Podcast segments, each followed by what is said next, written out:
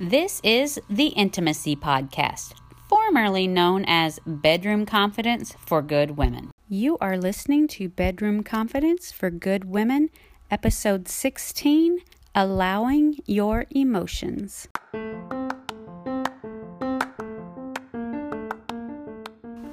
Welcome to Bedroom Confidence for Good Women a podcast for my sisters who are ready to rock some serious confidence in the bedroom. I'm your host, certified coach instructor, Rhonda Farr.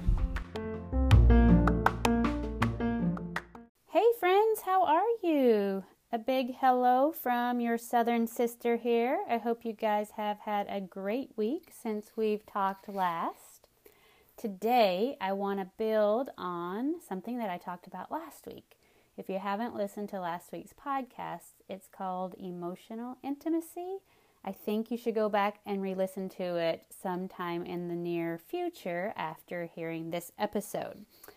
I've had some things on my mind and I've been working through some emotional triggers for myself lately, and I wanted to share those with you. I wanted to talk with you about them because I think maybe it will help you understand how to process through some emotions in your own life. As I talked about last week, emotional intimacy and being able to express yourself and feeling safe enough to actually say what's on your mind and actually communicate with your partner in that very deep level. I talked about how important that was and how, for most of us, that's the foundation for physical intimacy. I don't know about you, but if I am feeling just kind of emotionally off or emotionally triggered, it's really hard for me to get out of my own mind and be able to focus on my husband, to focus on finding that connection with him, be able to focus with my kids. You ever like this? You have something going on that's just kind of irritating you or it's in the back of your mind, and then you kind of take it out on everybody around you. I do that sometimes. I'm very sorry to say. And I hate that I do it. but I've been trying to figure out some methods and tools to deal with that in my own life. And I want to share those with you today because I think they could be super helpful for you in your intimacy and your connection with your partner. So, the first thing I want to do, I kind of want to lay a foundation for emotions and feelings, okay? So basically, a feeling or an emotion is just a vibration in your body. That's all it is. Sometimes it feels great, right? Like excitement or joy. Those vibrations in your body feel awesome. And we probably don't have to talk a whole lot about being able to allow those emotions into our lives because most of us want those. We're seeking those, we're looking for those.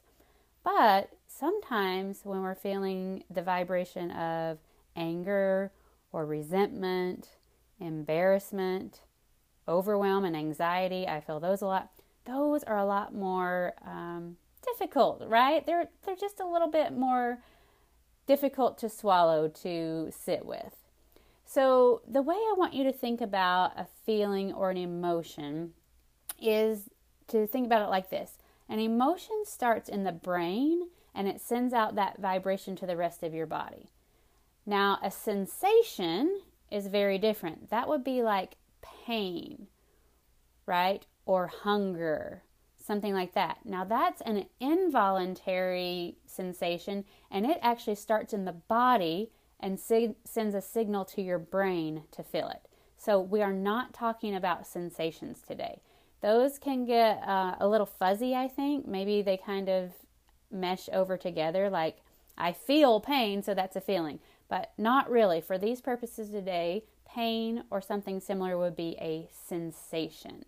I'm talking about emotions that start in the brain through our thoughts and our thinking and send a vibration out through our body. So, let me tell you something that I have been struggling with this week. And I, I hate to use the word struggle because it's actually a really good thing. My oldest son turned 16 a couple weeks ago, which is actually great, like a rite of passage for him. He's super excited about it, starting to think about dating, driving a car, a little bit more independence. And all those things are really great, and I am excited for him too. I think it's uh, wonderful to see your kids start new things and try new things and to see their excitement. But when I was a teenager, I kind of went through a traumatic experience with my own brother. He and one of his friends were together in a car accident that proved fatal to both of them. And that was a big, you know, as you can imagine, a, a big ordeal for our family. It was very difficult to both process my emotions as a teenager and to see my parents going through the things that they did and my other brothers and then all the friends and high school friends and all that to see how that played out. It was a big deal, you guys. Clearly, something that made an impact on my life, and I will never forget. I'll never forget that phone call. I'll never forget a police officer showing up at our door. Just, just a lot of things about it, right? So, as you might imagine, as my own son gets his driver's license and drives off in a car without me for the first time, now I understand this is a big deal for all parents, I'm guessing anyway. As you see your child drive off in a car without you for the first time, no matter what your previous experience is, it's a little nerve wracking, right? Have I taught them well enough? Did they know enough? Did we cover that? What will happen? When will they, you know, how will they react if there is um, a, a high pressure circumstance? All these things going through your mind. But for me, I've kind of always had this thought of something bad will happen in a car. So I've been able to work through it fairly well, but even when I drive other people's kids, I pray a lot, you guys. like, bless us with safety, help us to get there and back, even when I'm driving other people's kids. But I still do it. It hasn't like inhibited me from being able to drive the carpool and all those things. But whenever I saw my son drive off, all these thoughts of my brother and his accident and him and his friend in this car, they all started to trigger into my brain, right? And so I'm having these thoughts cars are dangerous. My brother died. Friends in, together in a car. That's what happens. You could get into trouble. Like all these thoughts are coming up in my brain and triggering these emotions. Like for me, it's an emotion of fear. Sometimes it's just really high anxiety. Okay, so I want to talk to you today about how I'm dealing with this and also relate some of my own experiences to how this plays out in relationships sometimes too. So, first of all, before I get into my situation and how I've been able to manage these emotions with my new driver, I want to talk to you a little bit more about emotions. Like we've said, they're just vibrations in your body. They start in your brain after you have a thought and they move throughout your body.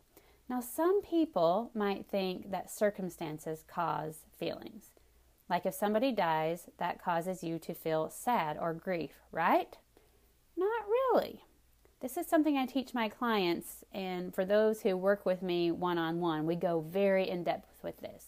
But for today, I'll just say this like if you're out on a vacation and somebody dies back at home while you're gone and you don't know about it, it doesn't cause you to feel anything at all, right?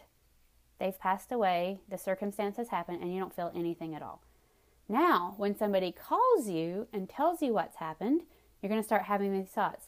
No, this isn't right. Something's gone wrong. I will never see them again. They were too young, or whatever. They were such a good person. Why did bad things happen to good people? You're going to have all these thoughts. Those thoughts are going to trigger the emotions. Are you with me? So, our thoughts, not our circumstances, trigger an emotion. And here's what I want you to know life is 50 50 when it comes to emotions. About half of the time, no matter who you are, no matter what you're going through, you're going to experience a positive emotion, and about half the time, you're going to experience negative emotions, right? Don't believe me? It's true. Think about it when you were in college and struggling and had no money. Think about all of the negative emotions, like maybe the nervousness or the stress or whatever. Think about when you have some of you much more money and you're trying to think about, well, how do I invest and how do I make sure that we have enough for retirement? And should I give my kids all these things even though we can afford them? Or is it worth it to stay in this job? Like, really, no matter what situation you're in, your life is going to be about half positive emotion and half negative emotion. And what I want you to know is when that happens, Nothing has gone wrong, you guys. It's normal for all of us. And I think that's so important because when we realize when we're raising families, when we're navigating relationships, our relationships are supposed to be 50 50. I know we have this romantic vision that it should all be good and we should be happily ever after like a fairy tale, but that's just not real life. And guess what? Even in the bedroom, even in our physical intimacy, our sexual intimacy, those experiences are going to be about 50 50 too, right? Sometimes they're going to be amazing. Sometimes they're going to be duds. We're going to be like, meh, didn't really like that. Sometimes it's going to be super connective. Sometimes it's not. Now, that being said, there are some of you who might be having more negative experiences in the bedroom than others. But what I want you to know is if you haven't figured out that piece, why you're struggling, how to get through some of your baggage or some of your um, pre wiring for your brain, like some of the negative messages that you've learned as a child or whatever, if you haven't worked through those things yet, you might have a little bit more of a negative experience in the bedroom than positive. But for those of you who have kind of worked through this and pieced these things out, and you feel like, no, I have a pretty secure view of sexuality, my husband and I love each other, even when you're on that higher level, it's going to be 50 50 because this is real life. And we are humans having a human experience where there is opposition in all things, right? Okay, so I want you to think about it 50 50, those emotions are always going to be there. How do we deal with them in a way that is conducive to a peaceful relationship? Or how do we deal with the emotions in a way that is conducive for us being in alignment with ourselves and really feeling like we are being genuine and authentic to who we want to be, even in times of stress, even in times of excitement? Okay, this is what I want to teach you, and then I'm going to go back to my experience with my son after this. I want you to think about a negative emotion that you hate feeling. This is like almost verbatim from one of my lessons in my one on one clients. So, you guys are getting a real sneak peek into what I do with my clients. Although we take it to a deeper level and I really apply it to their situation and teach them how to work through it a little deeper, I'm going to give you a taste of it. And I think you'll be able to make some progress on your own just by today's episode. But I want you to think about the emotion that's most difficult for you to feel. For me, it's probably embarrassment. I hate that one. Or maybe feeling guilt for something I've done with my kids or something. So I want you to think about something like that. I want you to imagine that that emotion is encompassed in a large beach ball. And you're in the pool with this beach ball full of this negative emotion. And I want you to think about like when you're feeling that emotion and you hate feeling it and you just want to resist it. What that looks like is you're taking that ball and you're pushing it all the way under the water, right? You're pushing it and you're trying to keep it out of sight, and it's just a ball of air. You can do it for a little while, it's no big deal. Just let it be there. But eventually, what's going to happen is you're going to get tired. You're going to slip. You're going to get distracted and that emotion or that beach ball is going to come up, back up to the surface. But not only is it going to come back up, it is going to blast up you guys with a vengeance. Have you ever done this in your life? Like, nope, not going to go there today. I'm not going to feel it. You keep pushing it to the side. I don't have time to get into this. Push it, push it. And then it just erupts and explodes out of nowhere. Quite often on people that have no idea what they did wrong, right? Who are not even a part of our frustration that is resisting the emotion. Now, I want you to think about another scenario.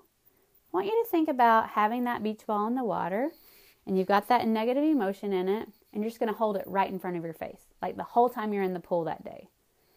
You're not going to be able to see anything else. You're going to be totally distracted by it. You're going to miss out on the fun you could have had. You're going to miss out on seeing everybody else have fun and being a part of the games and all the things that are going on.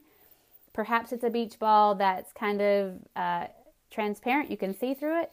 You're going to see everything that day through that lens of that ball and that negative emotion. Like everything is going to be distorted because you're holding that ball, you're indulging in that negative emotion right in front of your face.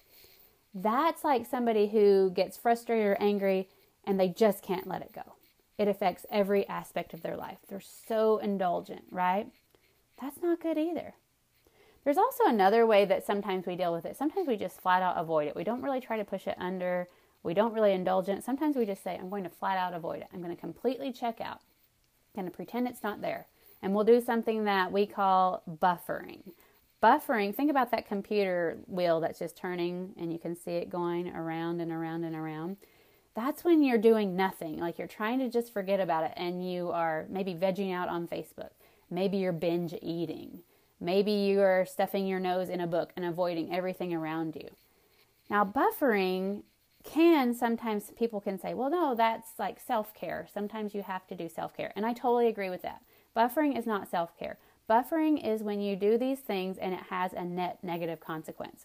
So, what happens is I'm so overwhelmed with my kids and I don't want to feel that negative emotion. So, I'm going to buffer on Facebook and social media and look through that.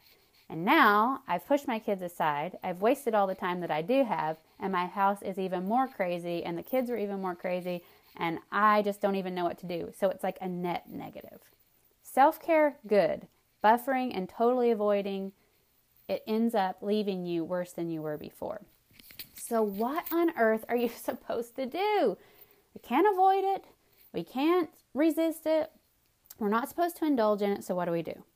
This is what I want to teach you, my friends, what you need to be doing with your emotions that most of us have never thought about doing. I want you to think about just allowing your emotions to be there. You're in the pool, that ball of emotion, it's going to be there with you. You're not going to hold on to it, you're not going to push it under. You're just going to let it hit you in the arm. Think about those emotions just coming up. The waves will bring the ball closer to you. It'll hit you in the arm, and you just say, Oh, there it is. It's a vibration in my body. You just feel it when it comes. Those waves will take the ball away and it won't be as prominent in your life, and then the waves will bring it back. You'll feel it again. Oh, there it is. And you just let it be there. I want you to just imagine what that would be like for a minute. When you are willing to allow and feel any emotion in your life, it completely takes away its power. You are free, my friends. The worst thing that can ever happen to you in life is a vibration in your body. You're like, no, but Rhonda, if I don't teach my kids right, they could grow up and leave the church or do bad things. You know what? You'll probably feel sad, a vibration in your body. You might feel regret, a vibration in your body. Now, I'm not saying give up on everything and don't even try anymore because the worst thing that can happen to you is a negative emotion. Not saying that at all. Do your best. But then know after you've done your best that anything that happens to you is going to just feel a vibration in your body that might be uncomfortable. Isn't that interesting? The worst thing that can ever happen to any of us is an uncomfortable vibration. So let's go back to my situation with my son driving and my experience with my brother in his accident when we were teenagers. I want you to think about this. So here's what I've been doing to allow that emotion and not let it have power over me. So if I avoid it, it could look something like this. Okay, just not going to think about that. I'm just going to let my son go and then I like have all this anxiety the whole time he's gone and I'm trying to push it away. He comes home 30 minutes late or forgets to text me where he is sometime and then he comes in the door and I just freaking lose it on him, right? I just let him have it. That is the example of resisting. Now, let's say that I just am like, oh my gosh, I'm so worried about this. I'm indulging in it. I'm going to say to my son, listen, cars are so scary and you could die. And every time he leaves, I'm going to go on and on about it and I'm going to have him petrified, right? And I won't even be able to enjoy that now he can run errands for me and he can drive himself home for practice or that he can take my child to school too. Like, I'm not going to enjoy any of that. I'm just going to be so afraid all the time, and I'm going to have him afraid, and we're all going to be super stressed. That's indulging in it. So, let me tell you what I've been doing instead. It's a little strategy that I'm trying that I think you can do. Now, some of you might have some anxiety about the sexual intimacy in your marriage. Some of you might have some fear around being emotionally vulnerable with your partner. I don't know what it is. I know we've all got different things going on, but I want you to think about a situation in your relationship where you feel an uncomfortable negative emotion that's affecting your intimacy. And I want you to try this strategy throughout this week. What I do is when I feel that anxiety or that fear bubble up in my chest, that's where I feel. I just try to get really aware. Where is this in my body? Oh, it's in my chest. Or sometimes it feels like a sucker punch to the gut. I just feel it in my body. And then I'm just really compassionate with myself. I acknowledge, oh, that circumstance that you went through years ago with your brother dying in a car accident with his friend, that's triggering thoughts from you right now. That's triggering thoughts about your son and what that might mean for his driving experience. And I'm just really compassionate with myself. Like, of course, that's going to trigger those thoughts. You're a mother who loves your son. You've been through this experience. Of course. And so I just let it be there. I just allow it without beating myself up. And then I just name it. Okay, that's anxiety. Or that's fear. Okay, I'm just going to feel it in my body. I'm just going to let it be there. You know what happens? It's there for a little while, and then I'll think about something else and I'll do something else. And then the fear and the anxiety will come back again. And I just feel it. Okay, anxiety. Course, I'm feeling that because I'm having thoughts triggered in my brain about something that I've been through. And that's okay and I'm just going to let it be there today. So let's think about this for you in your sexual intimacy. Maybe some of you who have had some messaging from your teenage years about how intimacy is dirty or wrong, or perhaps you've even been through some abuse at some point. This is what I want you to do. When that anxiety comes up, even though you want to be with your partner, you want to have that experience with them. When that anxiety or that fear or whatever it is comes up, you're just going to name it. Oh, there it is. There's that fear. Of course, I'm going to be feeling fear based on what I was taught through that experience or based on um, that scenario that happened to me so many years ago. Of course, I would feel fear, and that's okay. I'm just going to let it be there. I know it's just a vibration in my body. I'm going to sit with it.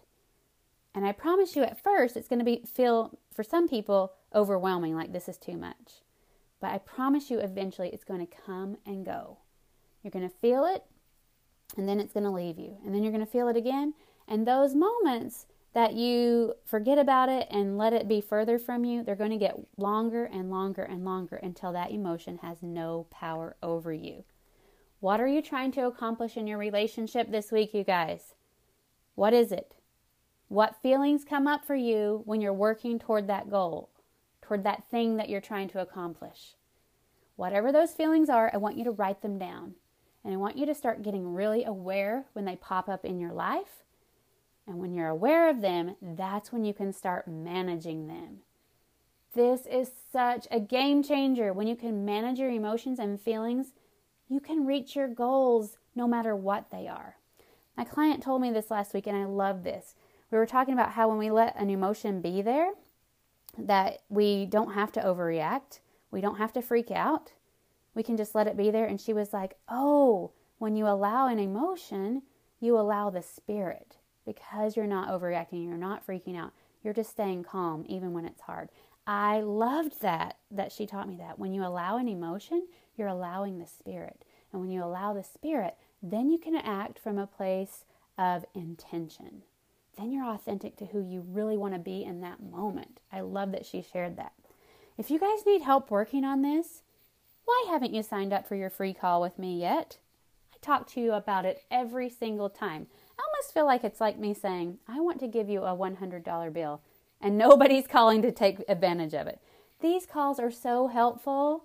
Everybody who has a call with me, literally, I haven't had anybody say, oh, that was a waste of my time. Now, there are some people who say, oh, thank you for all this, and I really don't want to work with you, and that's fine. And I say, I love you, and we'll still, I'll still be your southern sister, and we'll still talk. But I've never had anybody hang up from one of these calls and say that was a total waste of my time. I am so frustrated that I did that. You guys, I'm offering you this value, this valuable thing, my time, and also so much insight and help into your situation. Yeah, I will tell you about my program and how I help my individual one on one clients, for sure. And if you say, I don't want to hear about it, then I won't even tell you about that. But I want to help you. So bring your thoughts, bring your questions to me. You can always email me. RhondaFarr.com is my website. Go there, scroll to the bottom of the page, click on Talk to Me, or email me at coachwithrhonda at rhondafarr.com.